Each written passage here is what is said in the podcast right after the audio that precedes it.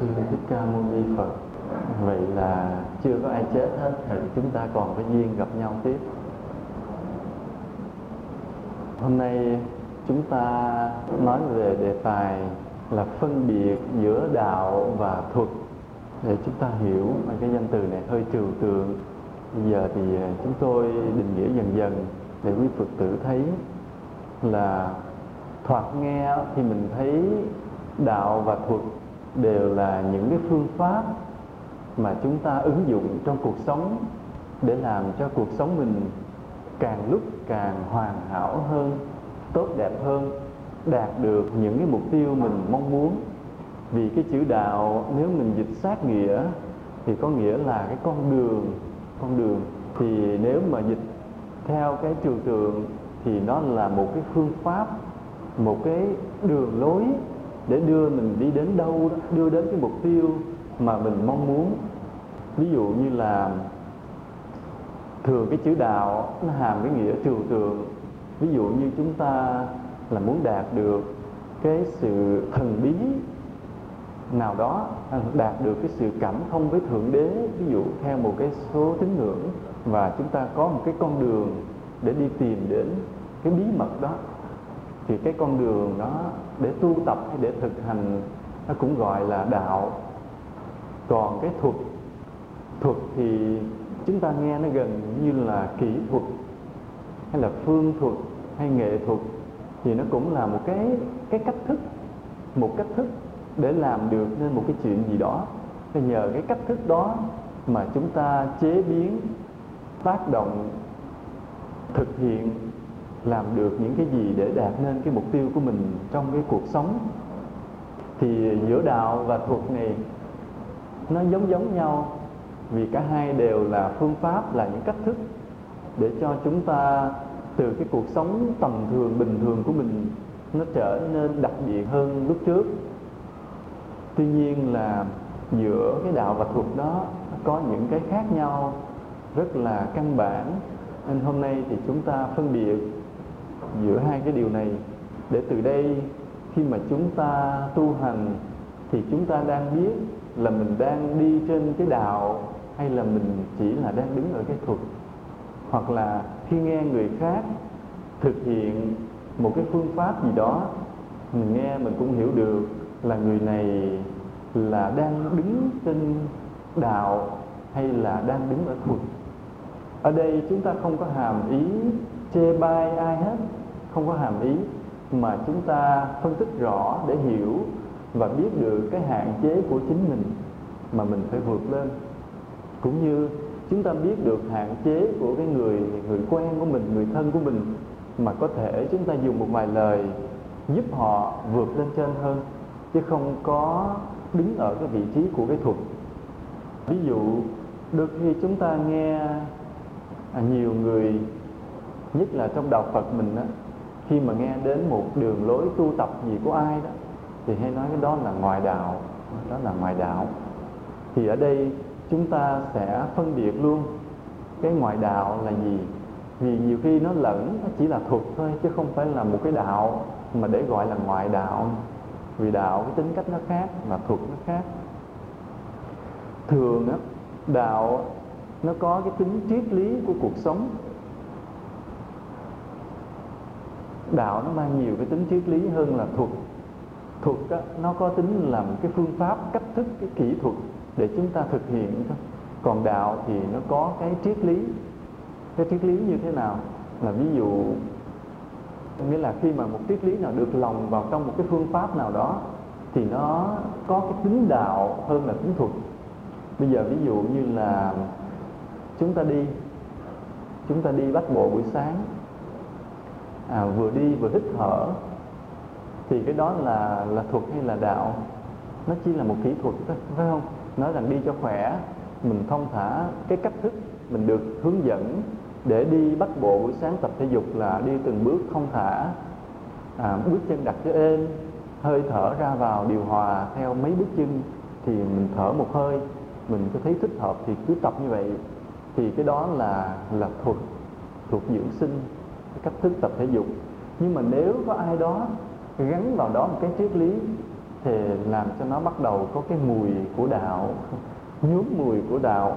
Ví dụ như một người nào đó, khi họ nói mình là từng bước chân mà đi thông thả như vậy, thì hãy tưởng đến rằng mỗi bước chân này là một cái sự đi đến với với thần linh. Ví dụ họ nói như vậy. Và mỗi hơi thở này là một sự vay mượn của trời đất. Bắt đầu có triết lý dài dòng tổng rồi đó. Nghĩa là mình cứ hít thở rồi mình cứ đi từng bước cho nó khỏe thôi thì nó là thuật. Nhưng bắt đầu có lý luận ở trong mình phải hiểu rằng hơi thở này là mình đã vay mượn được của thiên nhiên của trời đất của thượng đế gì đó. Là mỗi bước chân là phải nghĩ rằng thêm có cái nghĩ rằng đó, là mình đang đi dần đến với chân lý tối hậu gì đó. Thượng đế hay là thần gì đó an bài đã sắp xếp. Nghĩa là có những cái lý luận dài dòng ở trong thì cái thuật này nó đang nhuốm cái mùi của đạo. Nói sơ sơ về là quý phật tử nhận ra chưa?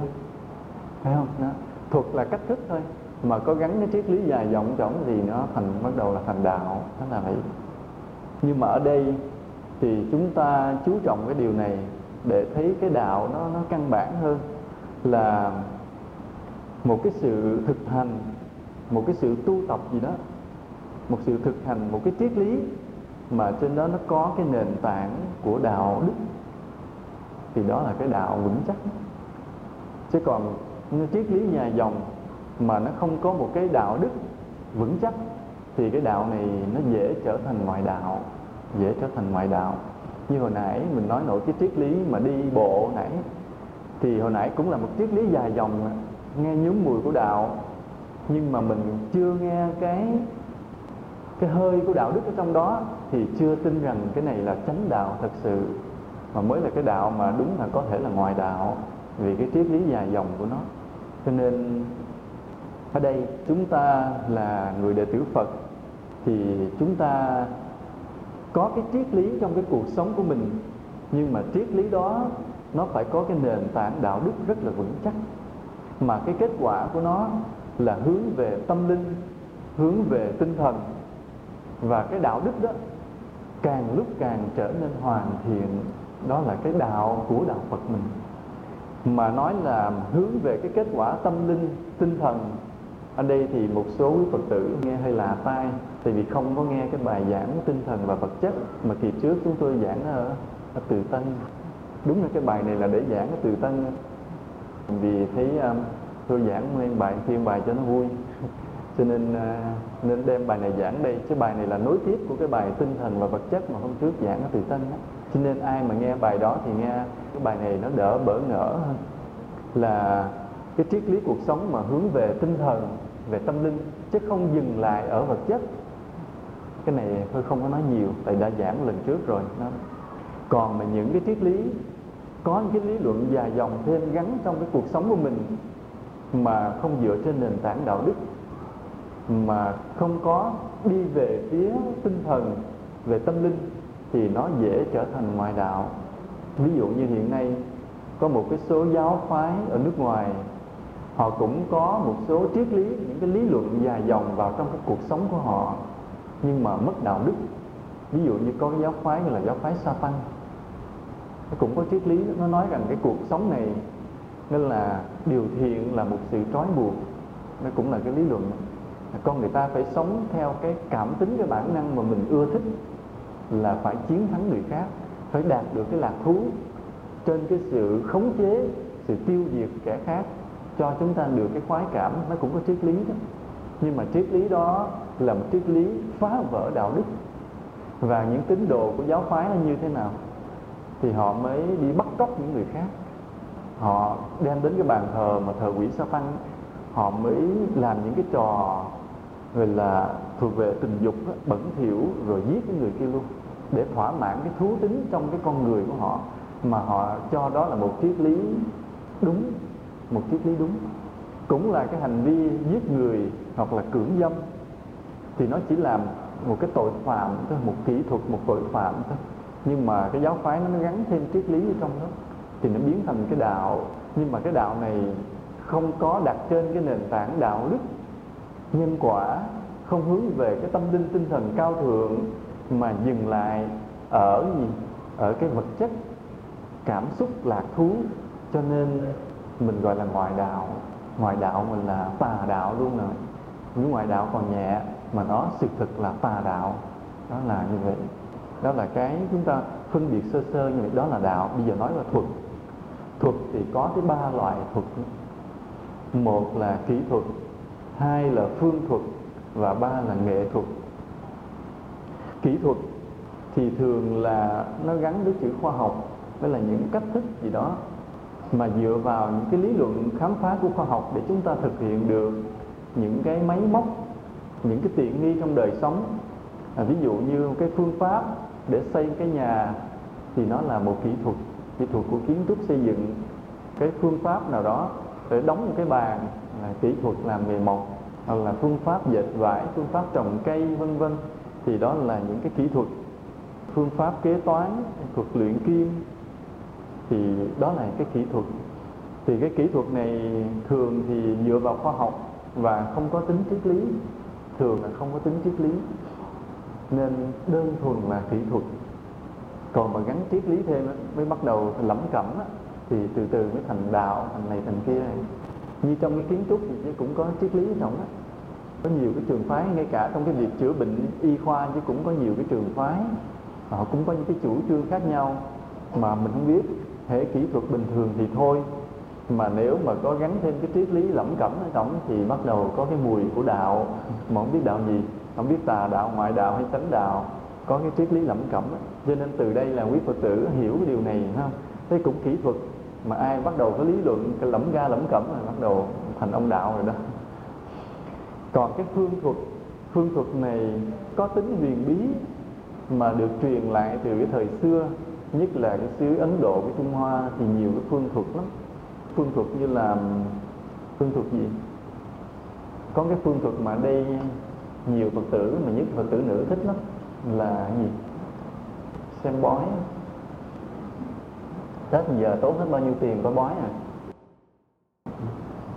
Là những cái phương thuật này nó không phải là một cái kỹ thuật để dựa vào khoa học, mà nó lai lai cái huyền bí tâm linh ở trong. Ví dụ như cái xem bói. Thường xem bói thì mỗi người thầy bói họ có cái cách thức của họ để lấy quẻ. Trừ một số ít người đó, họ có cái trực giác mạnh, họ nhìn mình, họ đoán được sự việc. Chứ còn đa phần thì phải lấy quẻ cái quẻ nó làm mỗi trường phái có một cách khác nhau. Ví dụ như quẻ dịch thì họ bắt mình rải cái đồng tiền, hay là nói một con số, hay là hái một cành lá, dựa vào những cái đó họ lấy cái quẻ và họ tính toán theo cái quẻ đó, họ nói cái số mệnh của mình. Hoặc là như bói bài, họ bắt mình phải sóc bài, kinh ra tầm hai tụ, rồi cái bắt đầu trải ra làm sao đó. Nó tôi cũng không rành lắm, chắc lên mấy cô rành hơn rải ra rồi cái dựa vào cái hình tây hình bồi đó, cơ rô chuồng bích gì đó, rồi nói tương lai ngày mai hôm qua làm sao đó. Hoặc là xin xăm, chà, tết để chắc bộn à. Lắc lắc, sọc sọc sọc sọc, cái rớt ra một cây. Lấy cây số mấy đem lại kia, lấy cái lá số là năm nay mình như thế nào thượng trung hạ gì đó. Thì trong tất cả những cái cách thức để lấy quẻ thì chúng ta thấy có một điều là cái tính may rủi. May rủi phải không?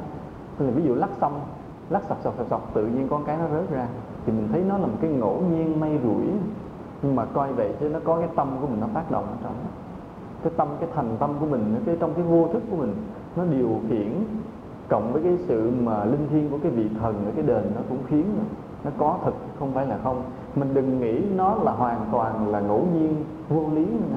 nó có cái tâm linh tác động ở trọng đó. chỉ có cái là người phật tử mình biết, rồi mình không có chú trọng vì mình sống tin vào luật nhân quả và sống bình thản theo thiền định cho nên mình không bận tâm thôi. Chớ cái mà lấy quẻ trong quẻ bói á, đừng nghĩ rằng nó ngẫu nhiên hoàn toàn đâu. Sự thật nó có tác ý thầm của tâm mình sống. Cái vô thức của mình cộng với cái linh thiêng của cái đền cái đền nó còn cái lòng.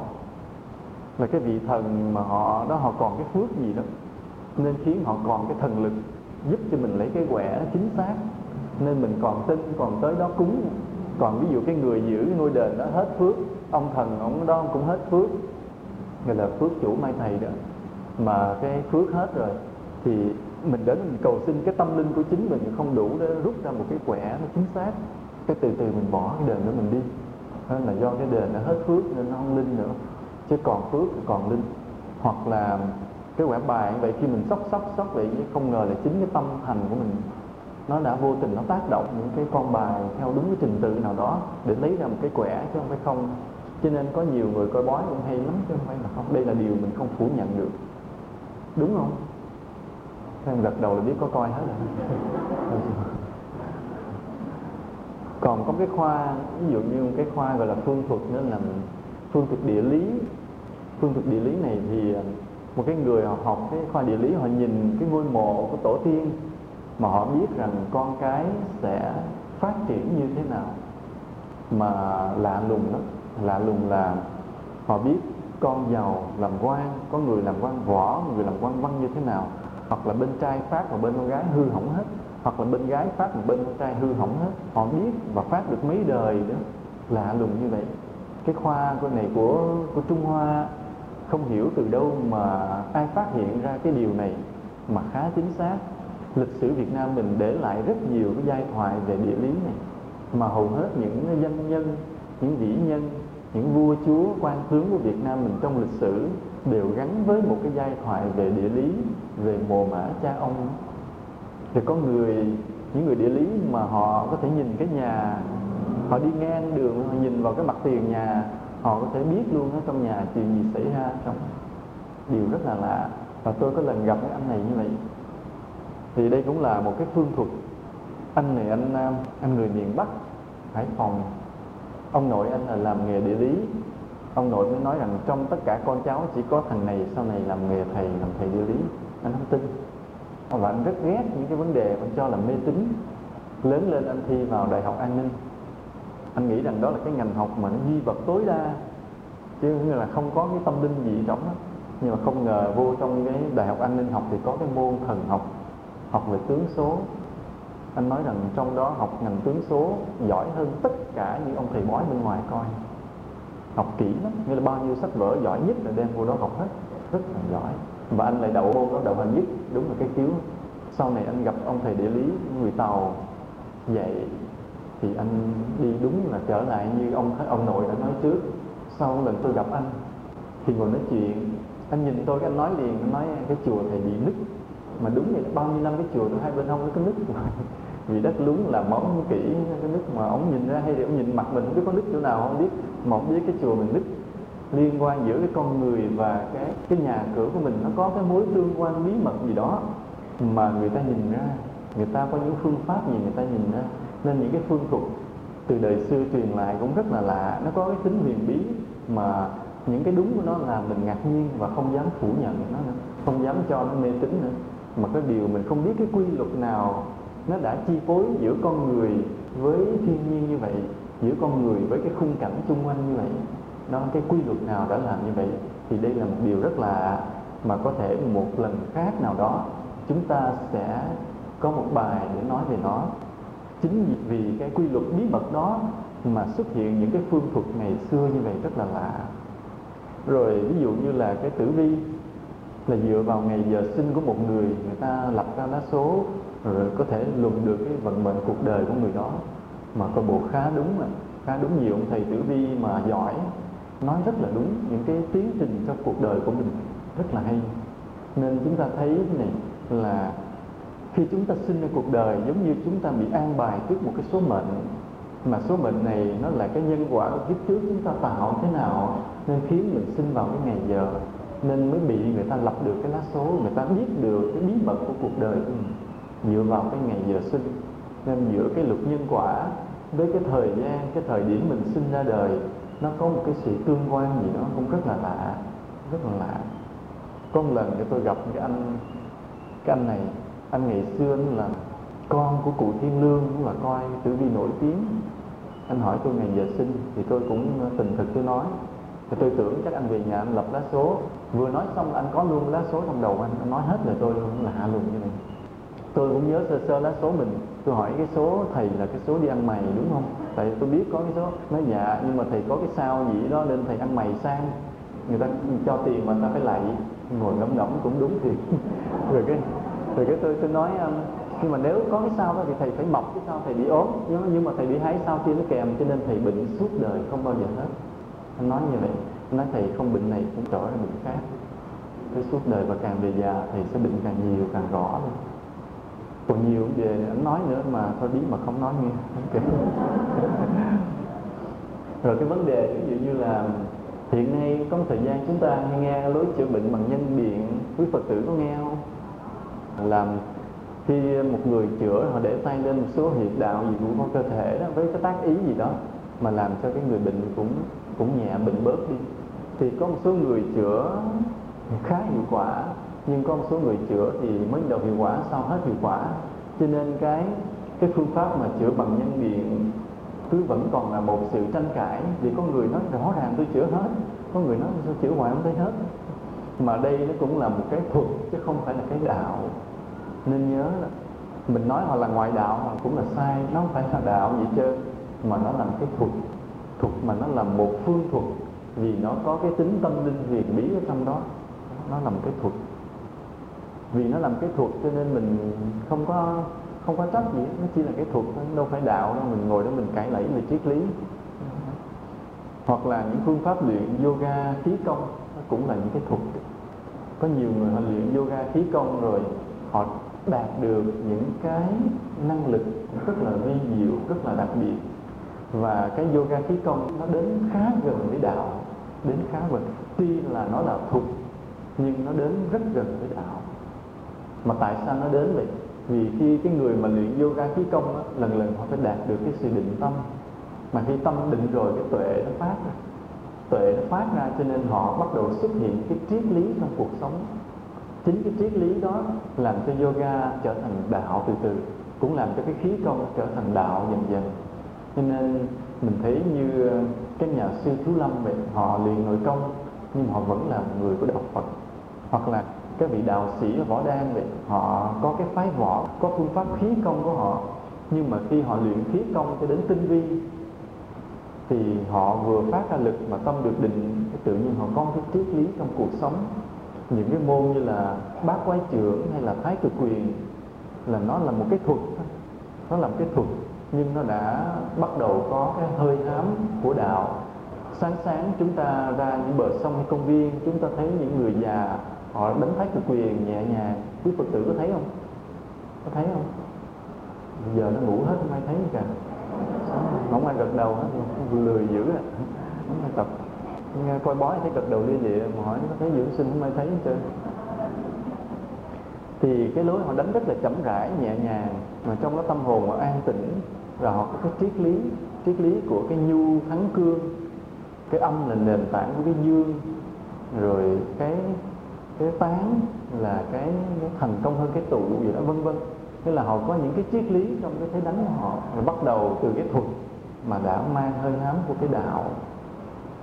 Đến đây thì quý phật tử đã đã thấy rõ giữa thuật và đạo từ từ chưa? Thấy chưa? Thấy chưa?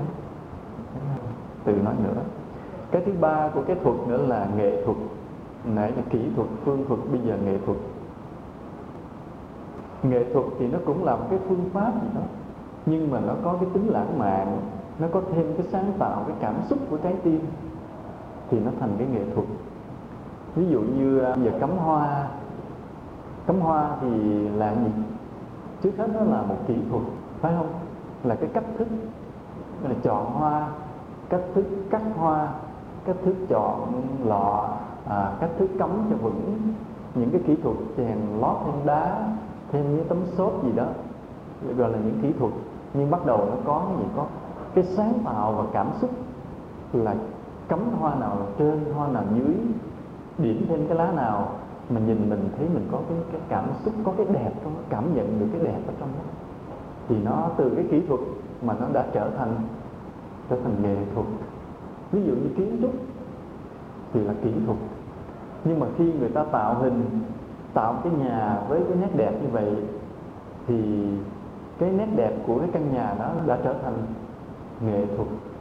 Và người ta bố trí phòng ốc để tạo thành cái cái cuộc sống theo cái trường phái nào đó thì bắt đầu nó hơi hám của đạo rồi đó.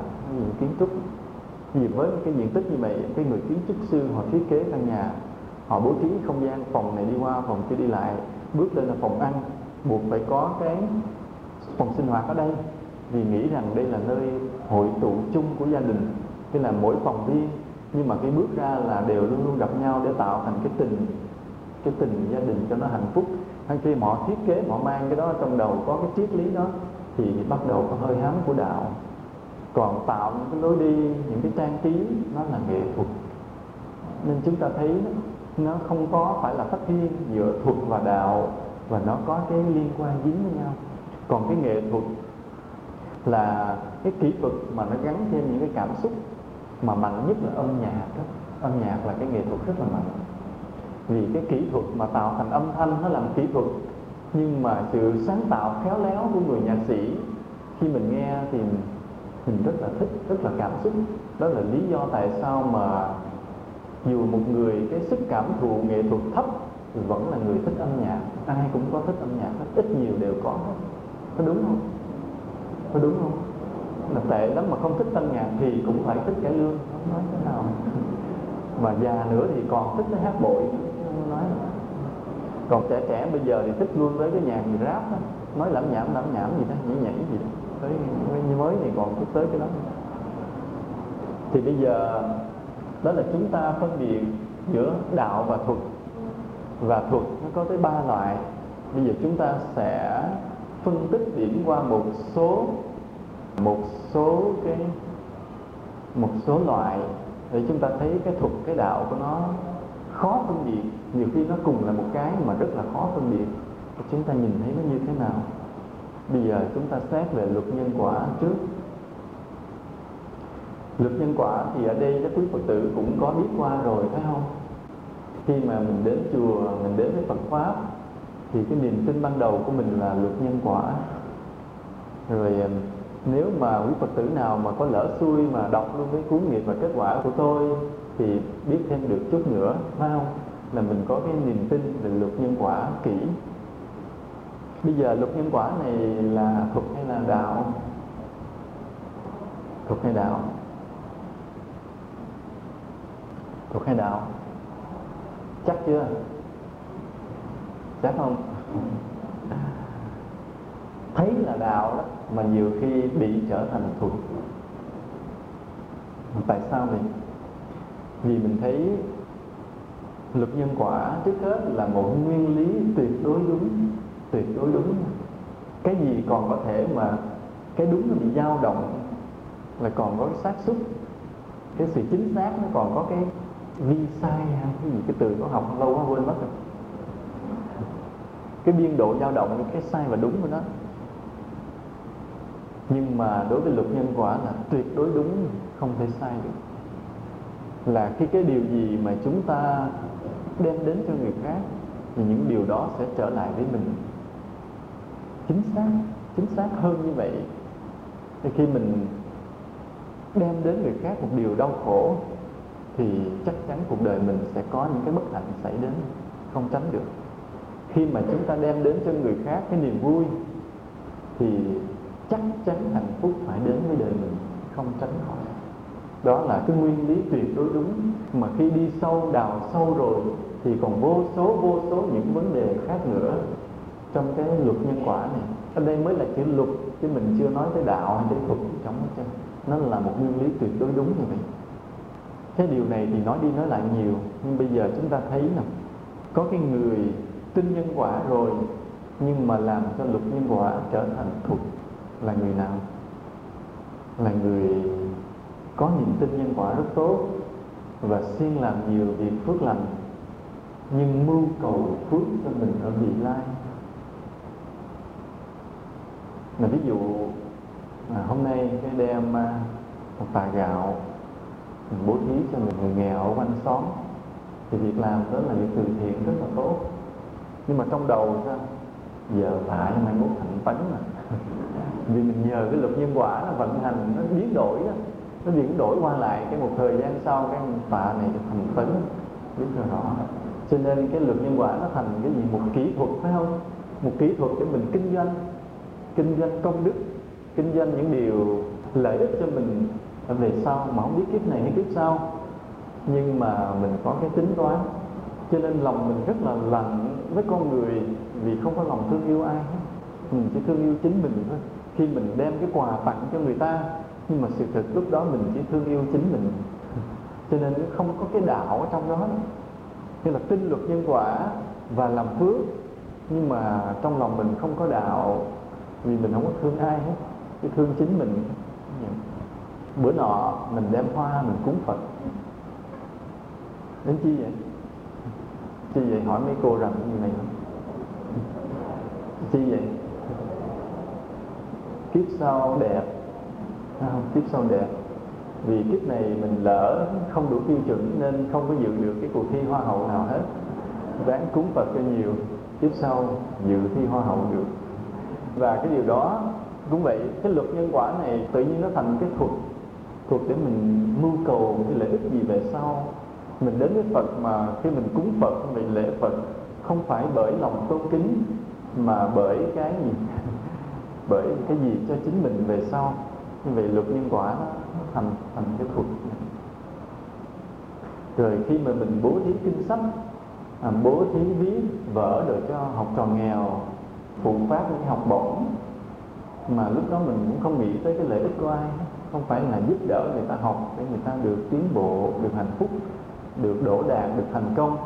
Mà mình nghĩ là nhờ cúng cái này mà kiếp sau hay là kiếp này, mình được khai mở trí tuệ, trở thành những người thông minh. À, cho nên luật nhân quả đã trở thành cái thuật. Có một lần, tôi về cái miền quê tây, miền tây chơi. Cũng mới đây thôi thì có một số phật tử cũng ngồi hỏi đạo, nói chuyện. Thì trong đó có một cái cô cô cũng là, cũng tin đạo. Cô hỏi bằng bèo đủ thứ trên về cái chuyện mà việc nhân quả làm phước. Nếu làm phước hoài sao mà không thấy cái gì tốt đẹp tới mình hết? Rồi hỏi tại vì mình tốt với người ta rồi người ta lợi dụng đó người ta hại mình sao? Rồi hỏi một lát, nhìn cũng giúp người ta hết rồi, cái mình làm sao mà làm ăn được nữa? Nghĩa là cổ cũng tin nhân quả, mà nói tới nó lui cũng lo cho cổ, cũng sợ này, sợ kia, sợ mình bị tổn hại. Mà sự thật thì thì tôi không dám nói. Lúc đó cũng vì lịch sự không dám phê bình, mà vì nhìn cổ thấy rất rõ cái tâm ích kỷ của cổ. Trong một số phật tử ngồi đầy đó, ngồi đầy nhưng những người kia, họ họ có đạo đức, họ tương đối là họ vì người hơn mà riêng cái cô mà hỏi lẳng nhẳng đủ hỏi tới hỏi lui vặn vẹo đủ cách thì cũng rất là ích kỷ nhưng mà không dám phê bình. Thì cũng ráng và trả lời cho cổ à, nói à, nói làm phước hoàng chưa tới phước vì nó nhân quả nó chưa đủ. Rồi cũng khuyên cổ thôi mình đừng có nghĩ tới cái kết quả. Mình ráng khi mình giúp người là vì lòng thương thôi. Nó thương người ta mình giúp người ta cái người ta biết mắng mình ta hại mình sao? Nói, nói thì thôi đó là cái nghiệp mà mình phải trả. Cái rồi cũng ráng mà tùy từng với cổ mà trả lời. Nhưng mà sự thật mình thấy liền ngay cái tâm là tuy có làm phước có theo đạo tu hành gì đó, mà chỉ vì chính mình. Nên luật nhân quả lúc này đã bị sử dụng thành cái thuật. Còn với người nào thì luật nhân quả trở thành cái đạo? Bây giờ cũng có những người tin nhân quả, tin nhân quả. Tin thế này, biết rằng khi mình gieo nhân gì thì mình phải gặp đúng cái quả báo. Là khi mình giúp ai điều gì thì điều đó sẽ đến với mình biết rất rõ biết rất rõ. Và biết ngày hôm nay ví dụ như là mình đã đem đến à, một số quà cho cái người nghèo trong xóm thì biết rõ cái kết quả của nó là về sau mình cũng sẽ được tài lộc biết rồi biết thêm điều nữa biết thêm một cái nhân quả này nữa. Nhưng mà nếu trong tâm mình còn cái điều mưu cầu lợi ích cho mình thì cái quả báo nó sẽ xảy ra như thế này vì biết nhân quả mà biết sâu, biết như thế này. Là nếu trong tâm mình còn mưu cầu cái quả báo, thì sau này khi quả báo nó tới, khi cái giàu sang địa vị nó tới, thì mình sẽ trở thành một người kiêu mạn, kiêu ngạo, hách dịch, coi thường những người kém phước hơn mình. Vì ngày nay cái tâm mà tâm vụ lợi, tâm cầu phước, tâm cầu quả báo, nó sẽ biến thành nó sẽ biến thành cái nhân quả, nó sẽ biến thành cái tâm kiêu mạn hấp dịch khi mà cái phước lành nó tới. Biết luôn cái nhân quả này. Và biết luôn cái nhân quả tiếp nữa là khi mà mình có cái tâm kiêu mạn hấp dịch, lúc mà mình giàu sang đó thì cái quả báo phía sau nữa là cái gì? Là một sự sụp đổ, sự hèn kém. Quả báo nó còn thê thảm hơn cái hồi chưa làm phước ví dụ bây giờ mình vừa vừa mình sống tạm tạm chưa giàu chưa nghèo gì hết. Cũng làm để đủ ăn rồi đi làm phước làm phước. Rồi qua đời sau giàu đó gì nhưng mà lúc giàu mà mình có cái tâm kiêu mạn hết dịch đó, thì qua về sau nữa thì nó sụp xuống nó sụp xuống hơn là cái hồi mình bây giờ hiện nay là chưa làm phước thì hết. Đang tàn tàn nó còn tệ hơn nữa. Nên vì nghĩ cái nhân quả sâu xa như vậy cho nên giữ cái tâm đạo đức của mình rất kỹ. Là tuy làm phước mà chỉ nguyện lòng là vì thương yêu con người. Vì biết sao? Vì biết rằng cái nhân mà thương yêu con người này, nó tạo thành cái gì? Tạo thành cái lợi ích cho mình và cho người, tạo thành cái sự tự do, cái giải thoát, cái an lạc cho mình và cho người ở vô lượng kiếp về sau. Đó. cho nên vì hiểu nhân quả mà hiểu sâu như vậy, thì lúc đó người này sử dụng luật nhân quả trở thành cái đạo mà không còn cái thuật nữa hiểu cho tới, hiểu cho sâu, thì luật nhân quả đã trở thành đạo. Thì ở đây quý phật tử khéo mà sử dụng luật nhân quả để trở thành cái đạo, chứ không bị cái thuật. À, tức là mình cũng mang bông cúng phật, mà với cái tâm nguyện gì? Với tâm nguyện là khi mình quỳ cắm hoa, xin phép mà ni sư trụ trì, cắm hoa dâng lên phật không? Rồi quỳ xuống cầu nguyện, mình phát nguyện thế này là con nguyện, cái lòng con vô cùng tôn kính lên chư Phật, phải không? Và nguyện cho tất cả thế gian này là được hưởng, được thấm nhuần Phật pháp để mọi người tìm được an vui. Chứ con không phải cúng Phật để cầu làm quả hậu ở kiếp sau, xin Phật chứng minh cho con. Nói rõ như vậy.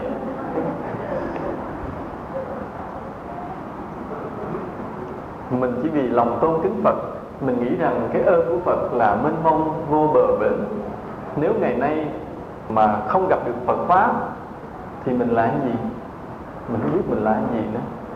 Nếu mà gọi là lỡ được làm người, thì mình phải hiểu làm con người trong lòng đó là tham sân si ích kỷ, ngu si ác độc. Đủ thứ chuyện mà xấu xa hết, phải không? Nhưng mà chính nhờ Phật pháp, mình làm chuyện gì mình dè dặt nhân quả mình hướng đến cái điều cao thượng, cố gắng thương yêu con người, cố gắng khước từ bớt những cái lạc thú của trần gian, vân vân. Đó, làm cho mình sống, có một cái nhân cách cao cả, có một giá trị tốt và gây được cái nhân lành ở những kiếp về sau. Chứ nếu không gặp Phật pháp thì mình không biết là cái loại gì nữa, gọi là bằng con thú đi bằng hai chân. Vì mình chỉ sống theo bản năng theo cảm tính và sự ích kỷ tột cùng. Và đó là bản thân mình biết bao nhiêu người, vô số người cũng nhờ Phật pháp mà cũng làm được con người đúng nghĩa như vậy, trở thành con người tốt đẹp như vậy. Cho nên cái ơn của Phật là xuất hiện giữa cuộc đời mà giáo hóa chúng sinh. Cái ơn đó là vô biên, vô lượng, không thể tính kể được. Mình nghĩ đến điều đó, cho nên mình hết lòng tôn kính Phật. Khi mình dâng một cái gì đó, một chút gì đó để cúng dường đến chư Phật, một nén nhang à, một đóa hoa một cái lễ đều là chọn lòng tôn kính của mình lên với Đức Phật. Mặc dù mình biết cái nhân cái quả của nó là thù thắng lắm một chút cúng dường vậy chứ là gieo cái nhân Phật pháp rất là lớn chứ không phải là đơn giản. Đó. và như vậy mình hiểu nhân quả à, đã làm cho nhân quả trở thành cái đạo rồi chưa hết. Bắt đầu mình tư duy là luật nhân quả này nằm ở chỗ nào mà âm thầm chi phối khắp cả thế gian này? Mình tìm hiểu điều đó nữa. Ai nắm giữ cái luật này? Hay là có một vị thần linh là chế ra cái luật này và dùng cái luật này để mà chi phối vạn hữu phải chăng? Đó, mình tìm hiểu tiếp nữa. Rồi là cái triết lý của luật nhân quả, nguồn gốc của luật nhân quả. Và cuối cùng thì chúng ta biết rằng luật nhân quả này nó là nguyên lý tuyệt đối bởi vì nó xuất phát từ trong bản thể tuyệt đối của vũ trụ. Bản thể tuyệt đối của vũ trụ là gì? Là cái thể tánh rất là vi diệu. Chúng ta thấy cái vũ trụ này mênh mông, vô biên, vô tận như vậy, nó có một điểm chung đồng hết. Có một chỗ chung đồng, có một cái thể tánh chung đồng hết. Trong cái thể tánh này là mọi vật, mọi việc gì ở chung một chỗ với nhau hết, bị chi phối tất cả hết. Như bây giờ mình ngồi đây thì mình thấy giữa mình và cái cây ngoài kia không dính líu gì hết. Nhưng mà trong luật nghiệp báo, trong bản thể tuyệt đối, thì mình và bạn hữu bên ngoài nó nằm chung một chỗ. Cái này thì ngôn ngữ giải thích không được, giải thích không được. Nhưng mà đây là điều chúng ta cứ tin như vậy, chúng ta tin như vậy. Và do đó, khi chúng ta hiểu đến cái luật nhân quả trong cái bản thể tuyệt đối như vậy, chúng ta hướng về cái sự giải thoát đó chúng ta biết rằng chư Phật cũng đã đạt đến được những điều đó. Chư Phật cũng dạy lại con đường và chúng ta cố gắng đi tìm đến được cái tuyệt đối giống như vậy. Tới nơi luật nhân quả bắt đầu chúng ta đến được với đạo. Rồi ờ, bây giờ chúng ta nói qua một cái một cái vấn đề khác là thiền định. Thiền định là là thuộc hay là đạo? Thuộc hay đạo? Hồi nãy ngài hỏi ớn rồi, giờ bắt đầu sợ, không dám trả lời thì mình thấy là đạo phải không? Thì coi chừng thành thuộc nữa giống như luật nhân quả nãy. Thì à, trước hết nó là phương pháp nhiếp tâm. Nó là phương pháp nhiếp tâm. Mà hệ nói tới phương pháp tức là nó là thuật một kỹ thuật. Như bây giờ người á, thì dạy mình nhiếp tâm trong hơi thở. Thì cái hơi thở nó làm kỹ thuật.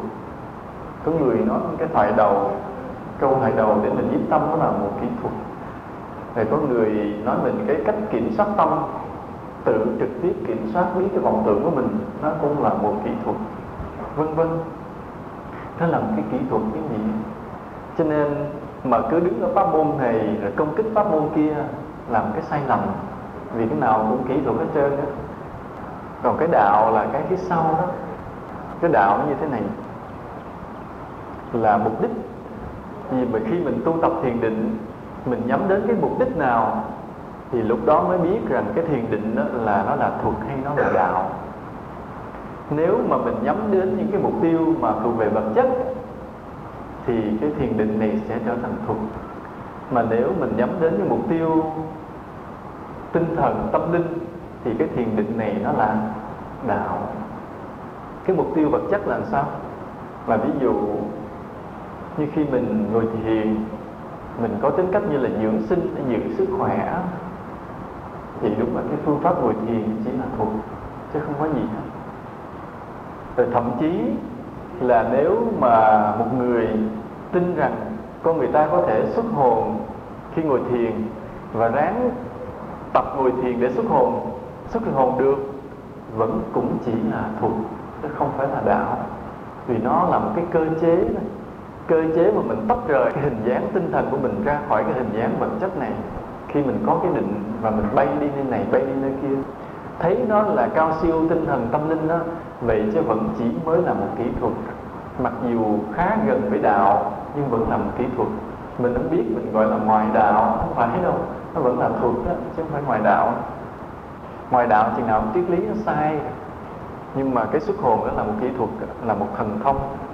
Hoặc là có một số người là tu tập thiền định khí công để đạt được cái nội lực nội lực mà đánh trưởng đó, như trong truyện của Kim Dung hay là các phim mà võ thuật của Hồng Kông đó, thì đó cũng là cũng là thuật. Vì những cái mục tiêu đó nó thuộc về trần gian thuộc về trần gian cho nên nó là thuật. Còn khi nào thì thiền định nó trở thành đạo khi nào? Khi nào? Khi nào nó đặt trên nền tảng của đạo đức? Như là khi chúng ta tu tập thiền định mà chúng ta có cái nền tảng của lòng tôn kính Phật, của tình thương yêu đối với chúng sinh, của lòng khiêm hạ, của cái sự vô nhiễm, thì khi đó cái thiền định được gọi là đạo vì nó có cái đạo đức gắn vào trong đó. Như hồi nãy chúng ta nói luật nhân quả cũng vậy đó là vì lòng thương người mà mình giúp đỡ, đó là đạo. Vì cầu phước mà mình bố thí, đó là thuật thì thiền định cũng vậy. Khi chúng ta nhiếp tâm mà chúng ta có cái căn bản của đạo đức, của lòng thương yêu con người, thì đó là là đạo. Và cái mục tiêu nữa, cái mục tiêu mình nhắm đến là mục tiêu vô ngã, thì đó là đạo. Tận trong chúng ta ai cũng có cái ngã chấp rất là khủng khiếp, rất là mãnh liệt rất là dai dẳng và thầm kín. Rất khó phá. Nên khi mình tu tập thiền định, dù mọi hiện tượng trong tâm mình nó xuất hiện rất là nhiều, mình không bao giờ quan trọng, mà chỉ coi chừng cái bản ngã vẫn còn tồn tại, cái chấp ngã còn tồn tại, thì mình mình rất là lo lắng. Người nào mà tinh tấn ngồi thiền dễ có trường hợp đó là thấy tâm mình thênh thang, phủ trùm, mình sáng tỏ hết vậy. Thấy cái tâm sáng và rộng, nhưng mà chưa sâu. Coi vị với cái định chưa sâu. Vẫn còn cạn nhưng mà do cái sự cố gắng dụng công, nó xuất hiện cái hiện tượng của tâm, là thấy tâm mình thênh thang, sáng tỏ. Mà coi vị cái định còn cạn nhợt cạn cợt. Cho nên cái người này không biết, không có được minh sư thiện hữu nhắc nhở, cái đi tuyên bố mình đã đắc đạo mình đã chứng được một cái gì rồi. Vì thấy rất là rõ cái tâm mình thênh thang phủ trùm, sáng tỏ rất là rõ. Nên nói rằng mình đã chứng được một cái gì trong thiền định thì rất là đáng thương. Vì cái lời khoe khoang như vậy, sau này nó có cái quả báo là đổ vỡ tất cả. Có thể bỏ tu mà làm những chuyện đồi bại luôn là do cái sự khoe khoang, hiểu lầm tưởng mình đắc đạo. Vì chỉ có cái bậc mà minh sư họ mới nhìn vào họ biết. Họ biết là tuy tâm xuất hiện như vậy chứ cái định còn cạn và cái ngã chấp còn lớn, lúc đó họ nhắc mình mình mới biết cái bản ngã vẫn còn mạnh nên không có chú ý đến những hiện tượng của tâm đó mà tiếp tục nhiếp tâm mà hướng về cái vô ngã. Hoặc có một số người khi ngồi thiền thời gian thì xuất hiện những cái ánh sáng, những cái hào quang rất là vi diệu. Trong bóng đêm mà họ lắng tâm lại, họ nhìn, có thể là trong bóng tối hiện ra mọi đồ vật hết hoặc có người họ nhìn lên trời cao, mây trong ban đêm vậy mà cái mắt họ nhìn lên là vầng mây đó sáng ra liền. Đó đều là do cái cái cố gắng dụng công của tâm nó nó xuất hiện. Nhưng mà nếu lúc đó mà cho mình chứng một cái gì thì là một sự rất là nguy hiểm, làm cho mình tổn phước nặng nề. Còn nếu mà mình gặp thầy lành bạn tốt, bảo cho mình biết là cái ngã chấp bên trong còn rất mạnh để mình dè dặt, mình hướng về cái vô ngã tiếp thì mình không bị mất công đức mà vẫn tinh tấn tu tiến được. Nên nói điều này, quý phật tử cảnh giác, vì đa số quý phật tử hiện nay có nhiều người đã có cái thực hành thiền định, siêng năng tu tập thiền định là cái rất là tốt.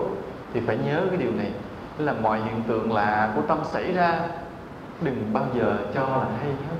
Vì phải hiểu hiểu rằng những điều đó nó như một cái hệ quả tất nhiên khi mình ráng nhiếp tâm ở trong định. Chỉ có một điều mình phải cảnh giác là, tuy những hiện tượng đó có xuất hiện, nhưng mà kỳ thực, cái bản ngã bên trong vẫn còn rất mạnh.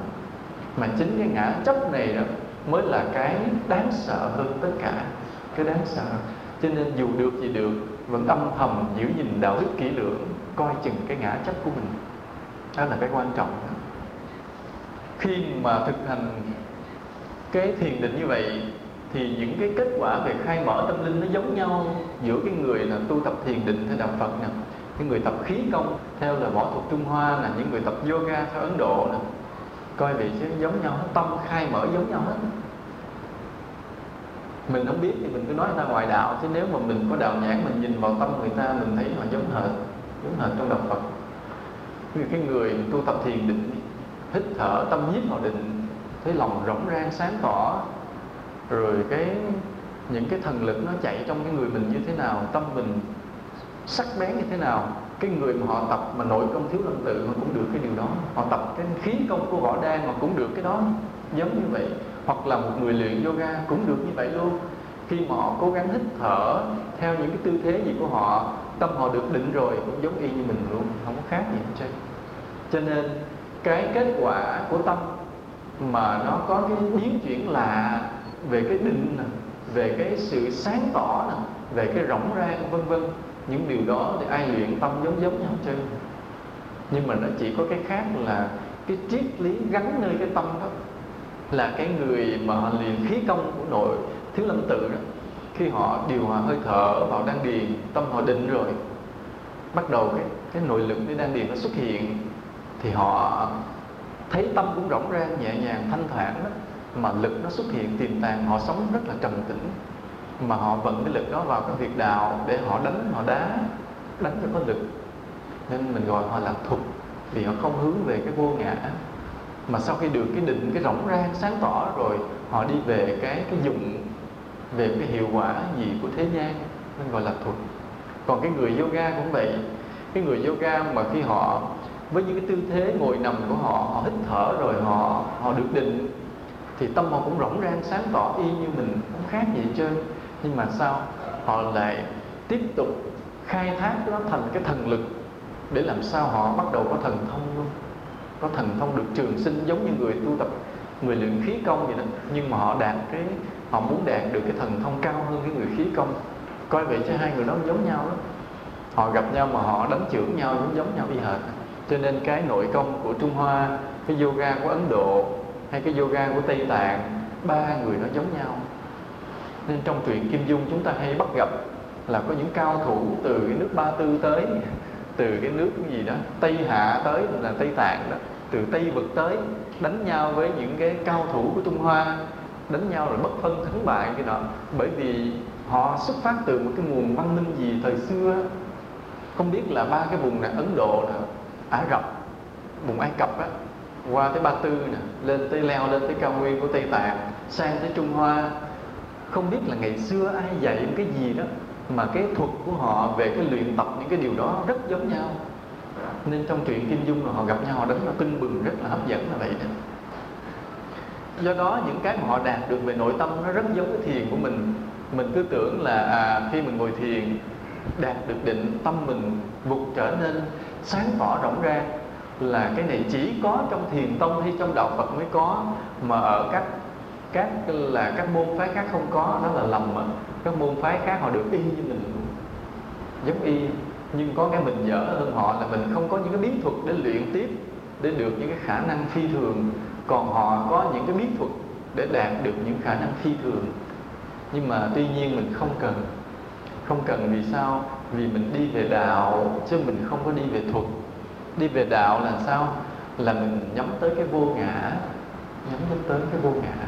Đó là cái mà mình không cần những cái dụng như họ họ đi tìm.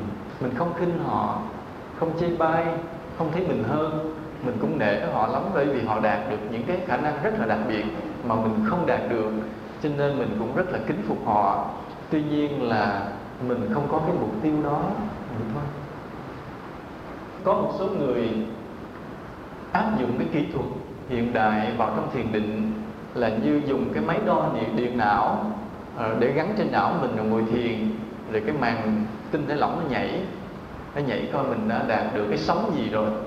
Sóng alpha sóng beta sóng delta vân vân. Rồi là biết rằng cái người này đã định tâm nhiều hay là ít. Đó. có một số nơi như vậy đã áp dụng cái kỹ thuật như vậy. Thì cái đó gọi là thuật hay đạo. Thuật hay đạo cũng là thuật thôi. Chưa phải đạo, chừng nào mà có gắn vào cái đạo đức, có cái lý luận đạo đức thì mới là đạo. Ở đây thì chúng ta chúng ta không có những cái phương tiện, tối đắt tiền như vậy thì chúng ta dựa vào đâu để đánh giá cái sự tiến bộ thiền định của một người? Khi có máy đó thì mình ở ngoài mình đánh giá người kia tâm được định hay chưa? Nhưng mình không có máy thì làm sao mình đánh giá? Có mấy mình đánh giá người ta tu thiền tới mức độ nào là đánh giá trên thuật chứ không đánh giá trên đạo. Còn mình đánh giá trên đạo là gì? mình nhìn cái đạo đức người đó tiến bộ hay chưa? Nên không cần máy móc. Mà chỉ nhìn người đó, mình thấy lòng từ bi lớn hơn. Đối xử với là dè dặt, khiêm tốn hơn. Là biết hy sinh hơn. Thì mình thấy cái người này đạt được thiền định mà đạt được cái đạo. Đó là mình đánh giá như vậy. Có nhiều người tôi nghe thuật lại và tôi công nhận là đúng liền là khi đưa vào máy đo điện não á, thì thấy cái sóng hiện ra biết rằng người này tâm có yên có nhiếp tâm được. Nhưng mà nó không biết sau kỳ sao con thấy người đó trong đời sống cũng không có đạo đức. Thì tôi nói bởi vì cái mà tâm có định được thì nó mới là thuật nó chưa phải là đạo vì đâu phải là riêng thiền định mình là mới được cái định mà yoga khí công gì người ta nuôi mối thù giết cha để trả thù người ta cũng luyện nội công được để đánh lộn được. Cho nên nghĩa là dùng luyện cái định được chưa nghĩa là dù mà có được cái định thì nó vẫn chỉ là cái thuật chứ chưa có chắc là cái đạo. Chừng nào mà chúng ta có được cái đạo đức đó, biểu hiện được đạo đức thì cái thiền định đó mới là đạo. Đó để ý điều đó bây giờ chúng ta nói qua một cái đề tài khác. Bây giờ vấn đề như giao tiếp giữa con người với người. Thì cái giao tiếp đối xử như người với người này là thuộc hay là đạo? Chắc không đó. Cái giao tiếp có chắc là thuộc không? Ừ. Thật ra cũng không có chắc là thuộc không chắc là đạo. Tùy cái tâm của mình. Ví dụ thế này nè. Ví dụ khi mình à, mình gặp nhau, mình nói chuyện mình, trong đó mình có cái ý là muốn lấy lòng, là mình khen người kia một câu, chị đẹp trai ghê. Mình khen lấy lòng thì cái đó là thuật để lấy lòng. Ví dụ khi người ta bước vào nhà thì mình được học rồi. À cái mình mình mời người ta ngồi ngồi ở đây, mình khéo léo là đón lấy cái cái túi sách người ta để một bên, mời nước rồi đối xử rất là lịch sự, đàng hoàng thì cái đó là mình do ở gia đình mình cho cha mẹ ông dạy hết rồi. Ở trường là dạy rồi. Con người phải đối xử với nhau lịch sự như vậy. Thì để lấy lòng thôi. Cái đó là là thuộc. Nhưng mà nếu mình cũng cái cử chỉ như vậy, nhưng mà vì lòng thương yêu, thì đó là đó là đạo. Nên ở đây đó, người phật tử chúng ta đối xử với nhau là nhớ bằng đạo chứ không có bằng thuật. Như khi mình, vì sao nó cái căn bản của nó là tôn trọng con người mình biểu lộ một lời nói, một cử chỉ gì đó là người phật tử mình phải đều xuất phát từ cái tâm là tôn trọng và thương yêu mọi người. Thì cái cử chỉ mình nó cũng lịch sự như thường, cũng lịch sự. Mà cái lịch sự đó là của đạo đó, vì nó từ cái tâm hồn thương yêu của mình. Chứ còn mình cũng lịch sự theo cái công thức là khi bắt tay phải đưa tay thế này không? Khi chào phải chào như thế kia, nó là công thức thì nó mới là thuật còn nhiều khi nó không có công thức như vậy, mà nó vẫn là đạo. Có cái câu chuyện bác hai như sanh, ông kể. Ông kể thì dâu không dám kể ra hết, là có. Không biết tôi có kể chuyện này đâu ra chưa? Có cái cái cậu đó vào cái quán phở ngồi ăn. Cái người bạn ở đâu cũng chạy lại, cái gặp, nó vô ăn phở mày, vô ăn. Cái kêu cho ông tô nữa. Mà kêu thiếu chịu cho thiếu ông tô nữa. thằng bạn kia vô ăn mà nghe kêu mà kêu cho nó ông tô nữa mà kêu thiếu, dặn chủ quán là thiếu chịu ông tô nữa, nó ăn được không? Bụng dạ nào mà ăn nữa trời, người ta đãi mình mà ta đãi thiếu, thì không ăn. Nếu thôi mày ăn đi, tao không ăn. Nó nói, thì mày cứ ăn đi, có sao đâu, bữa khác tao trả tiền. Nó mày không có tiền mà. Cái con nó chữ thề. Trong đó, trong cái sách của bác thì bác ghi cái chữ cái chữ chữ thề nó không có kỹ, cho nên tôi không biết chửi chữ gì. Thì chữ thề một tiếng, xong rồi nói mày không ăn là tao ăn cũng không được, không vô bắt kia phải ngồi đó ăn, tôi không thiếu thiếu chịu. Thì cái câu đó là cái câu nó không có lịch sự gì hết. Mời người ta ăn mà chửi thề, thì nó nghe nó không có được cái lỗ tai chút nào hết trơn nhưng mà nó từ cái cái chân tình, từ cái lòng thương bạn, vậy chứ mà người ta thấy vui, từ thấy vui.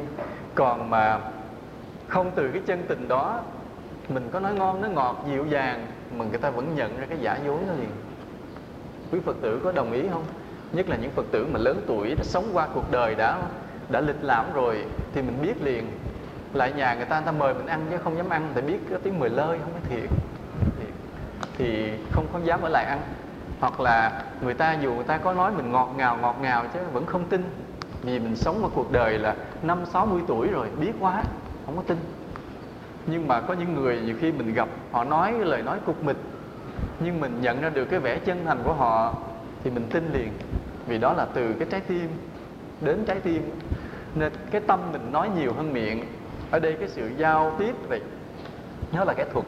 Như uh, có một cái lần đó à, tôi nghe một người kể chuyện lại nói rằng cái cô kia cổ đối xử với mọi người xung quanh rất là ân cần ưu ái mà không ai thương cổ hết trơn hỏi sao vậy? Bởi vì dường như mọi người nhận ra được là cổ đối xử như vậy là vì cái phương pháp để lấy lòng người ta. Rồi khi thấy ai ngồi cái đem cái ghế lại để chân không? Ờ, thấy ai cái đi pha cái nước mời hay bắt cái khăn lại mời người này người kia thì thấy đối xử ân cần mà không ai thương. Nữa. tại vì dường như trong vô hình người ta nhận ra được là cái sự đối xử đó nó chỉ là cái cái phương pháp để lấy lòng. Còn có những người họ sống thầm lặng không có đối xử cũng không nói hết mà ai cũng thương hết. Là vì sao? Vì lòng họ tốt vì lòng họ chân thành thật sự. Đó, nên cái giao tiếp như vậy. Rồi bây giờ với trong đời sống chúng ta chúng ta giữ cái phong cách như mình được nói rằng cái phải có cái phong cách là đứng đắn không? Đàng hoàng, là đi đứng nói năng rồi chững chạc, đỉnh đạt đó là cái cái phong cách của một con người trí thức. Thì mình cũng làm ra cái vẻ như vậy, thì đó là thuật hay là đạo? Đó là thuật. Vì đó là cái công thức. Công thức là mình phải bỏ áo trong quần, đi đứng là nghiêm trang rồi đàng hoàng. Thì đó là cái thuật. Ngay cả như ở trong đạo cũng vậy, là quý thầy, quý cô cũng phải được học cái oai nghi cái oai nghi đó là đi như thế nào, đứng như thế nào, thì quý thầy, quý cô cũng được học cái cái oai nghi là phải đi như vậy, phải đứng như vậy thành cái công thức, thì đó cũng chỉ là thuộc thôi. Đến khi nào á, mà tâm mình được cái thanh tịnh, được cái thanh tịnh đỉnh đạt rồi, thì tự nhiên cái oai nghi nó phát ra, đó là đạo. Cũng cái phong cách như vậy, là cũng cái bước đi khoan thai như vậy, từ cái lời ăn tiếng nói chậm rãi đỉnh đạt, thì đó là đạo. Còn mà chưa được cái tâm như vậy mà làm ra vẻ thì nó chỉ là thuật thôi. Đó. cho nên, cái mà mình đối xử lễ độ lịch sự với mọi người thuộc hay đạo, là do chân tình hay không cái quan trọng là cái lòng tôn trọng và thương yêu con người. Dù gặp nhau trong chốc lát, nhưng mà lòng mình có cái tôn trọng thương yêu, thì cái lối đối xử mình bộc lộ ra ngoài nó cũng thành cái lịch sự, thành cái lịch sự ưu ái. Còn mà trong cuộc đời này thì chúng ta nghĩa là gặp nhau trong phút chốc tạm bợ rồi lại chia tay. Nhưng mà lúc đó nếu mình không có cái tôn trọng thương yêu mà chỉ là cái giả dối thì dù có lịch sự nó vẫn không để lại được trong lòng nhau cái điều gì tốt đẹp cả. Đó nên bây giờ vậy thì chúng ta gặp nhau đây mình không biết là còn gặp nhau lâu hay mau. À, trong thoáng chốc hay là lâu dài thì nhớ một điều là mình trong cái giao tiếp mình giữ cho được cái đạo là sự tôn trọng và thương yêu nhớ tôn trọng và thương yêu con người thì tự nhiên mọi điều tốt đẹp đi đến với mình. Bây giờ chúng ta nói qua cái lĩnh vực khác nữa, là chúng ta cứ điểm qua một số lĩnh vực để chúng ta phân biệt cái đạo và cái thuật. Nó gài gài gài với nhau như vậy. Cũng trong một cái vậy chứ, khi thành đạo, khi thành thuật. Ví dụ như bây giờ là y học. Chúng ta thấy sống trên cuộc đời này ai cũng phải cũng phải bị bệnh. Ngồi đây song sống vậy chứ mà khám ra không có này, không có kia à là trong cái cuộc sống này cái khổ mà Đức Phật đã nói là là ai cũng phải bị cái bệnh ai cũng bị bệnh. Giờ vậy chứ ngồi thấy tươi tỉnh vậy chứ mà siêu âm ra là không có chỗ này mót chỗ kia cũng méo à. Cách nào trật và do đó y học là cái điều cần thiết để xoa dịu bớt cái nỗi đau khổ của con người. Là biết á, con người là phải bệnh đó nhưng mà chúng ta không nỡ để cái đau khổ kéo dài như vậy do đó chúng ta cố gắng có cái phương pháp để chữa trị và phương pháp đó gọi là gọi là y học. Cái phương pháp chữa đó là thuật hay đạo? Thuật, đúng rồi đó. Khi mình tìm cái phương pháp để chữa được bệnh, đó gọi là học thuật. Nó có cái chữ học đó, vì nó có cái nghiên cứu, gọi là cái học. Và nghiên cứu được cái phương pháp gọi là học thuật. Chừng nào thì y học thành đạt, ai biết? Chữa bệnh nó là phương pháp, nó là thuật rồi đó. Gọi là y học nè, mình gọi là y học, gọi là y thuật nè. Mà chừng nào nó thành y đạo, ai biết?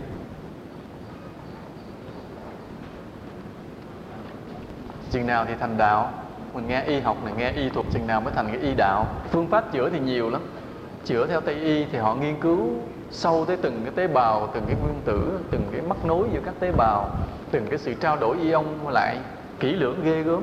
Chữa theo đông y thì dùng châm cứu hoặc là cái thuốc thảo mộc thì dựa vào lý âm dương ngũ hành. Rồi còn một số phương pháp khác nhiều phương pháp. Nhưng mà tất cả đều là thuật hết á. Nhưng mà làm sao cho thành đạo? Thành đạo là cái này là khi nào mình tìm ra được cái nguyên nhân của nghiệp và của tâm thì nó thành đạo. Ở bên Mỹ, hồi khoảng đầu thế kỷ này có một cái nhân vật tên là Edgar Casey mà sách vở cũng hay nói tới ông à, khi người bệnh tới thì ông nhập định. Ông mới tìm cái nghiệp của người này là cái gì ở trong kiếp trước. Do đó ông mới khuyên người này bây giờ là phải làm cái phước gì? Rồi uống cái thuốc nào là kết hợp cả hai vừa là phương pháp là cái thuật vừa là cái đạo tức là làm cái thuốc gì để lấp lại cái nghiệp quá khứ. Thì cái lối chữa như vậy đó mới gọi là y đó mới gọi là y đạo. Như có cái người bị xanh sao thiếu máu, giống y như tôi vậy. Đến giờ ông chữa, thì ông nhập định, ông tìm, ông nói rằng người này ở kiếp trước xông pha chiến trường. Giết người nhiều quá, làm đổ máu người ta nhiều quá. Cho nên bây giờ máu không có đủ, luôn luôn bị cái thiếu máu xanh sao. Nên cái quả này rất là khó chữa. Thì ông khuyên cũng phải làm lành, làm phước, giúp đỡ người, rồi uống cái thuốc gì tạm tạm, chứ nói khó hết, vì cái nghiệp này nhiều quá. Rồi có nhiều trường hợp khác nhau lắm, mà ông đều tìm ra tới cái nguyên nhân nghiệp kiếp trước như vậy. Thì đó là y đạo, y đó mới thật là y đạo. Nhưng mà tiếc rằng, cả một lịch sử của nhân loại dài dằng dặc vậy chứ chỉ được một vài người, theo như ông Edgar Casey thường là không có nhiều. Đó. nhưng mà may mắn bây giờ chúng ta là đệ tử Phật, chúng ta tin được cái luật nhân quả. Cho nên mình, khi mình chữa bằng cái y thuật, thì mình biết làm cho nó thành cái y đạo là sao? Là mình làm phước để giải nghiệp bớt phải không? Là khi mình bị cái bệnh nào đó thì ngoài cái việc là mình đi tới thầy thuốc để chữa bệnh mình còn biết phóng sanh không? À, biết đắp đường biết biết bố thí biết bố thí thuốc cho người bệnh vân vân. Thế này thế kia để mình giải bớt cái nghiệp quá khứ thì khi mà mình làm được cái điều đó đó thì y đó gọi là y đạo là cũng chữa bệnh chứ không phải không nhưng mà phải kết hợp với, với làm phước. Rồi nó kết hợp với cái tâm nữa. Ví dụ như là cũng cái bệnh giống nhau. Nhưng mà nếu cái người đó họ trong tâm lúc nào cũng buồn bực, cũng lo cho mình, cũng giận người này, giận người kia, thì thì việc chữa bệnh rất là khó. Còn cũng cái bệnh y như vậy mà người đó họ sửa được cái tâm, nghe ai khuyên họ sửa cái tâm là giữ cái tâm hồn cởi mở, thương yêu con người à, không có phiền não không có thù oán ai hết thì cái bệnh nó dễ chữa hơn. Đó đó cũng là cái y đạo đó. nên cái y đạo là nó vừa có thuật mà vừa có cái kết hợp với nhân quả kết hợp với cái tâm đạo đức nữa. Đó gọi là y đạo đó. còn ví dụ như đau đâu chữa đó thì đó là đạo hay thuật. Đạo hay thuật. Thuật thấy không? Ví dụ nói là đau tim thì cứ kê ngay cái tim mà uống thuốc riết ngay cái tim. Thì đó là thuật chỗ này tây y hay bị đó. Hay ví dụ như là cái người đó bị bệnh gì trên não mất ngủ, thì tìm thuốc sao canh mê cái não để ngủ. Thì đó là thuật mà tây y hay bị cái này. Còn đông y hay hơn, ví dụ như cái người đau tim, thì họ tìm cái nguyên nhân ở dưới, tìm coi cái thận, cái gan nó làm sao. Rồi để chữa từ cái gốc thì đó, nó có cái triết lý, có cái triết lý hơn là đau đâu chữa đó nên nó gần với đạo hơn. Nhiều người bị mất ngủ hoặc là bị não bị căng thẳng thì không có tìm cái trên đầu để mà coi nó bị cái gì trên đầu, mà nhiều khi họ tìm cái nguyên nhân nằm đâu dưới bụng đâu dưới chân. Họ chữa từ dưới bụng dưới chân, vậy mà trên đầu nó nhẹ bớt. Đó, nên là đi tìm cái gốc của vấn đề thì cái cái y thuật như vậy nó đã gần đến với cái y đạo. Chứ còn mà hễ đau đâu mà chữa đó thì coi chừng nó chỉ là y thuật mà tây y hay bị lắm. Đó là lý do mà tôi ít có dám uống thuốc tây là vậy đó.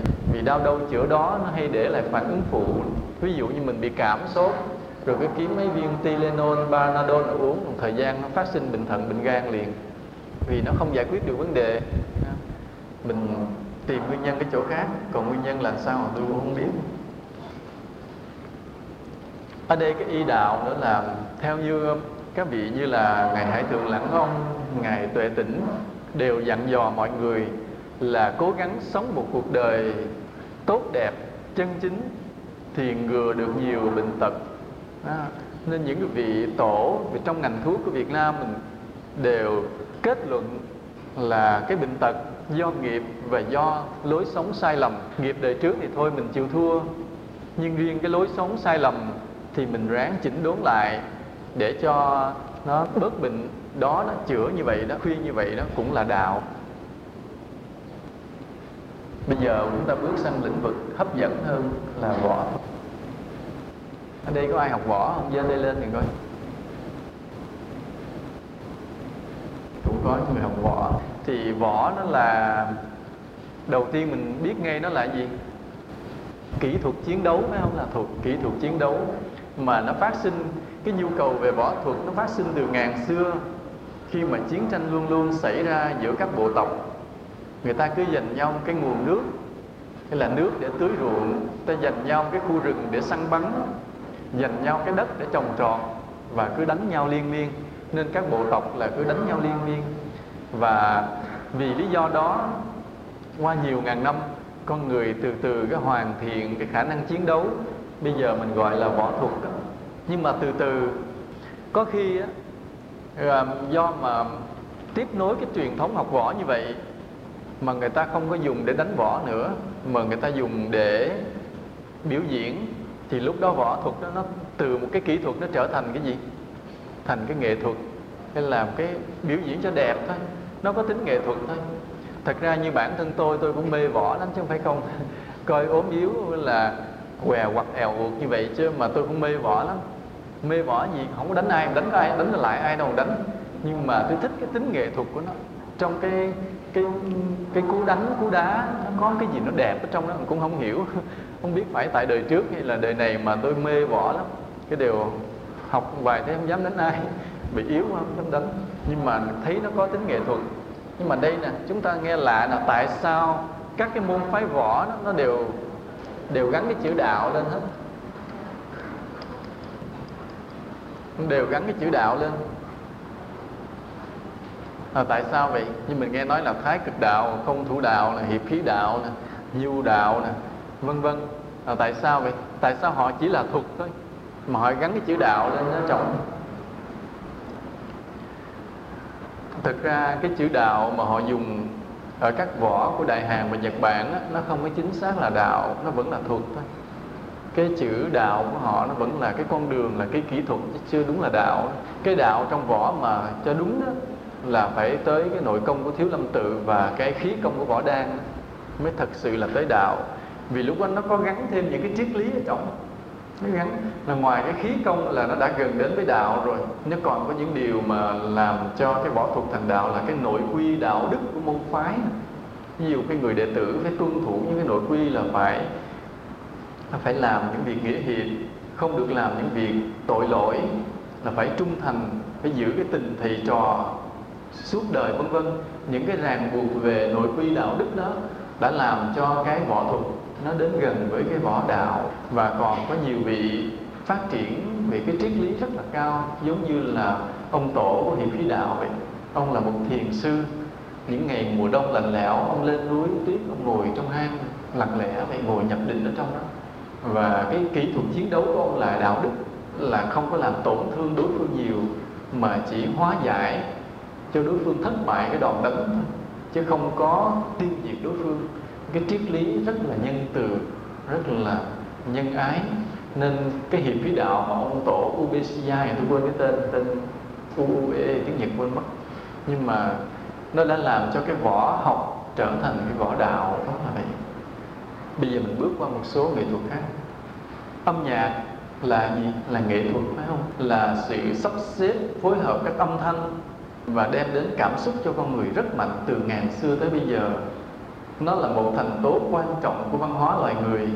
Từ ngày xưa cho tới bây giờ vậy không lúc nào con người thiếu âm nhạc hết. Ngay cả cái nghi thức mà của tôn giáo cũng đều có gắn với âm nhạc. Cái thời mà khi ông bà mình còn ưa thích cái hát bội ấy, thì mình thấy trong đạo Phật mình cái cái nghi thức nó nó như thế nào? Nó giống hệt hát bội.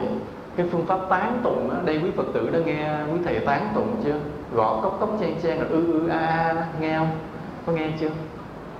Đó cũng là cái một cái âm nhạc đó, cũng là âm nhạc mà nó đi theo cái thời đại lúc đó. Vì lúc đó cái nghệ thuật hát bội là được ưa chuộng nhất, người ta thích nhất. Thì ở trong chùa mình cũng như vậy. Cũng cái phương pháp, cái cái giọng tán tụng cũng rất giống với hát bội. Thời gian về sau cái người ta thấy hát bội nó dài dòng, khó hiểu, người ta thích cái vòng cổ, cái lương. Thì bây giờ lúc đó trong chùa mình tụng cái giọng gì?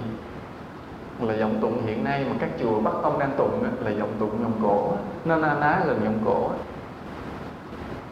như bản thân tôi thì tôi từ nhỏ lớn là chỉ thích tân nhạc đó, nhạc tây phương nên không có biết vòng cổ. Nên tôi vào chùa tôi tụng kinh khổ sở lắm. Tụng cứ bị chê hết tới giờ cũng tụng chưa được. Vì không không biết cái giọng nó không quen cái giọng đó. Rồi bây giờ hiện nay nè lúc này ở bên ngoài cái cái loại hình âm nhạc nào được ưa chuộng? Là nhạc tây phương phải không? Mình gọi là tân nhạc được ưa chuộng. Mà cái sân khấu của vòng cổ và cải lương thì đang bị bị lui dần, thoái dần dần. Nên ít có người đi xem. Các nghệ sĩ cải lương bây giờ từ từ bỏ nghề dần hết là vậy đó vì cái cái nhạc nó giống như không còn thích hợp nó bị những cái nhạc khí và cái âm điệu của tây phương, của nhạc tây phương nó chinh phục, nó xâm chiếm mất, nó tràn lên nhưng mà chùa mình thì sao? Cái nghi thức vẫn chưa có, vẫn chưa có tân nhạc thì tôi xin báo luôn một điều tương lai một ngày nào đó. Cái giọng tụng kinh trong đạo Phật sẽ làm điệu nhạc của Tây phương quý Phật tử về lo tập hát lần lần. Tới ngày đó sẽ hát mà tụng kinh chứ không còn mà tụng theo kiểu bình thường nữa. Có thể tiếng mỏ sẽ còn cốc cốc cốc cốc vẫn còn. Nhưng mà lúc đó quý thầy phải đệm thêm tiếng ọt ở trong. Rồi khi mình tí nam mô bổn sư mà lúc đó không còn là cái kiểu tụng kia mà giống như một điệu hát nào đó quý, quý phật tử lo tập từng lần mấy cụ già đó tới đó là người ta tụng mình không biết tụng uổng lắm. Vì hôm trước khi tôi về tôi dự cái tất niên ở dưới trường cơ bản long an thì vì là tất niên ấy cho nên là dưới tăng đi sinh hát để trên này cũng bắt quý thầy giáo thọ hát. Bữa đó thì tôi cũng bị bắt hát hết bài cũng vậy. Thì khi mà cuối buổi lễ thì một cái ni sư giáo thọ đứng lên bắt một bài hát cho toàn thể ni sinh hát theo. Rất là nghiêm trang lúc đó không còn, mình không còn dám coi đó là chuyện đùa vui, không không dám coi cái âm nhạc. Đó là chuyện giải trí. Cực kỳ nghiêm trang. Mọi người đứng lên chắp tay và nghe hát như vậy. Thì một đoạn nó bốn câu ngắn, lặp đi lặp lại ba lần, rất là hay. Và tôi chợt nghĩ ra một điều, là một ngày nào đó, cái lối hát như vậy sẽ trở thành cái nghi thức tụng kinh trong chùa. Không còn lâu nữa, mà có khi tôi buồn buồn tôi soạn thưởng bài tụng chơi thôi mà khi nào thì cái nghệ thuật nó thành đạo, âm nhạc khi nào thì thành, trở thành đạo? Ở đây chúng ta thấy là hầu hết những bài nhạc trên thế giới là nói về gì? Mấy người trẻ trẻ trả lời. Hầu hết nói về gì? Hầu hết nói về tình yêu đôi lứa, phải không? Hồi trưa này nằm đây cũng nghe kia kia hát rân hết trơn. Nhịp nhàng cái gì có yêu em không chàng hỡi gì đó. Đi đâu là cũng nghe như nói chuyện. Cái cảm xúc của tình yêu đôi lứa nó rất là mạnh. Và do đó, những cái tác giả, họ đi theo những cái cảm xúc đó mà họ sáng tác nên rất nhiều tác phẩm về tình yêu như vậy. Mà đứng trên góc độ của đạo, chúng ta thấy cái tình yêu đó, nó làm con người ta mệt mỏi, ràng buộc. Quý phật tử đồng ý không? Những người lớn tuổi rất đồng ý điều này vì đi qua một đời sống yêu đương, vợ chồng, con cái rồi cảm thấy nó mệt mỏi. Ngày hôm nay quý phật tử, quý đạo hữu lớn tuổi là đến với đạo, mình thấy vui, phải không? Thấy đạo đến đạo vui. Còn cái hồi trẻ đó, nghe nó đi chùa là không thích. Mà nghe nói mà đừng có lập gia đình mà phải đi tu là dậy nảy lên từ từ chết liền. Nhưng bây giờ thì thay đổi, mệt mỏi, ràng buộc quá. Bây giờ cái tu nó là cái thanh tịnh nhưng còn cái lớp trẻ chưa có đi qua hẳn giai đoạn đó thì thấy cái tình thương yêu nó vẫn là hạnh phúc vì nó cho người ta những cái sao động, những cái rạo rực, cảm giác gì đó. Thì cái âm nhạc mà cứ chạy theo những cái cảm xúc đó thì đúng là nó không bao giờ đến được với đạo, nó chỉ dừng lại ở nghệ thuật thôi, kỹ thuật và nghệ thuật. Nên chúng ta mong là các nhạc sĩ là cố gắng khi mà sáng tác những cái nhạc phẩm nên ca ngợi những cái tình yêu cao cả hơn, rộng lớn hơn. Như tình cha mẹ với con cái, tình thầy trò, tình thương yêu đất, quê hương đất nước, tình yêu nhân loại, nỗi khổ của những người bất hạnh trong cuộc đời, vân vân.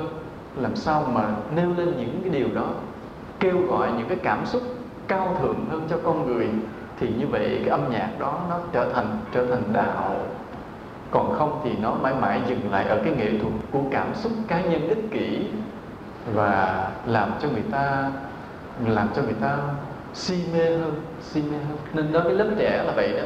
Cứ mà nghe nhạc cái tình yêu riết, cứ là lật đật phải kiếm có người yêu bắt chước, cái tật bắt chước cái gì hết. Chưa tới tuổi có người yêu lắm đâu, nhưng mà cứ đi đâu cũng nghe anh anh, em em nên cũng ráng kiếm người yêu. Bây giờ mà nếu mà được những bài nhạc mà ca ngợi tình yêu cha mẹ, thầy trò là khi thầy viết bản, bụi phấn rơi rơi, vân vân. Những cái bài như vậy mình, bây giờ mình lại thấy rất là hay phải không? Rất là hay, cái cao cả. Hoặc là tôi yêu tiếng nước tôi từ khi mới ra đời. Mẹ hiền ru những câu xa vời. À à ơi, tiếng ru muôn đời. Những cái đó làm cho mình yêu quê hương đất nước thì bên cạnh những âm nhạc, chúng ta còn có những cái nghệ thuật như vậy như là hội họa, điêu khắc cắm hoa rồi vân vân, nó đều là những cái cái nghệ thuật hết.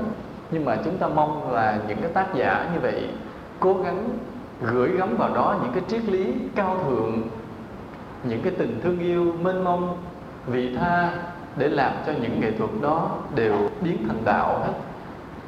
Và nhờ cái đạo như vậy mà con người ta trở nên tốt đẹp hơn, cái thế giới này thanh bình hơn. Chứ còn nếu không đạt đến đạo, người ta cứ dừng lại ở những cái cảm xúc nhỏ nhoi, ích kỷ thì đau khổ nó cứ nhăn đầy mãi. Còn cái gọi là tà đạo là gì?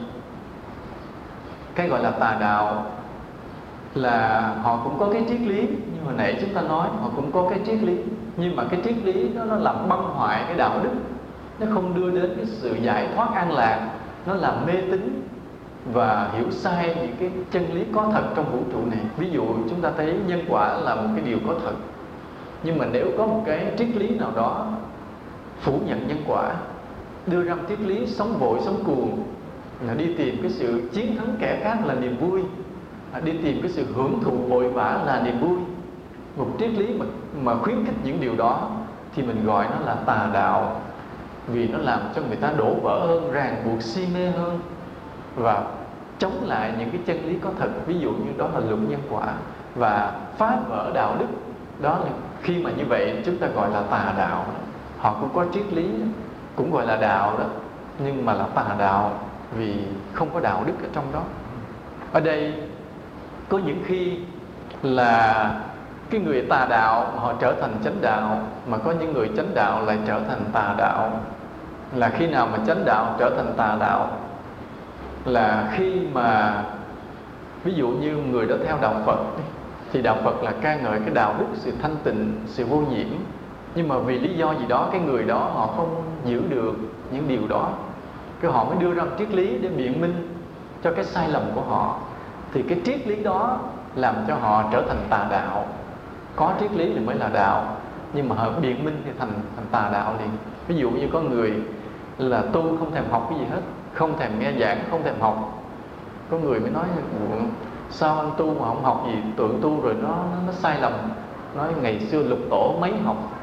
Lục tổ có cần học. Thì tự cho mình so sánh mình bằng lục tổ thì đã làm cái sai lớn phải không rồi đưa ra một cái triết lý dẫn chứng biện minh để khuyến khích là không cần học phải tu. Thì lại là một cái điều sai lầm nữa. Đó nó làm cho người ta trở thành cái tà tà vậy là như vậy đó. khoa học kỹ thuật thì đúng là cái thuật.